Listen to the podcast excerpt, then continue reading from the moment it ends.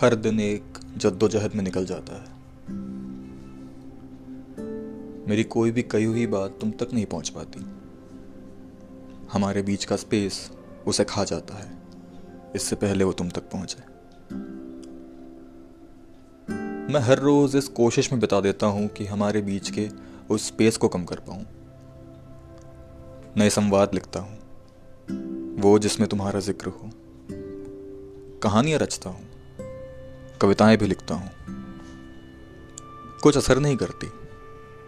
Space वैसा का वैसा ही रहता है। वो इस जद्दोजहद में है कि मुझ जैसे मामूली इंसान से परास्त ना हो। इतनी चेष्टा, इतना साहस, इतना प्रेम, किसके लिए? तुम्हारे लिए।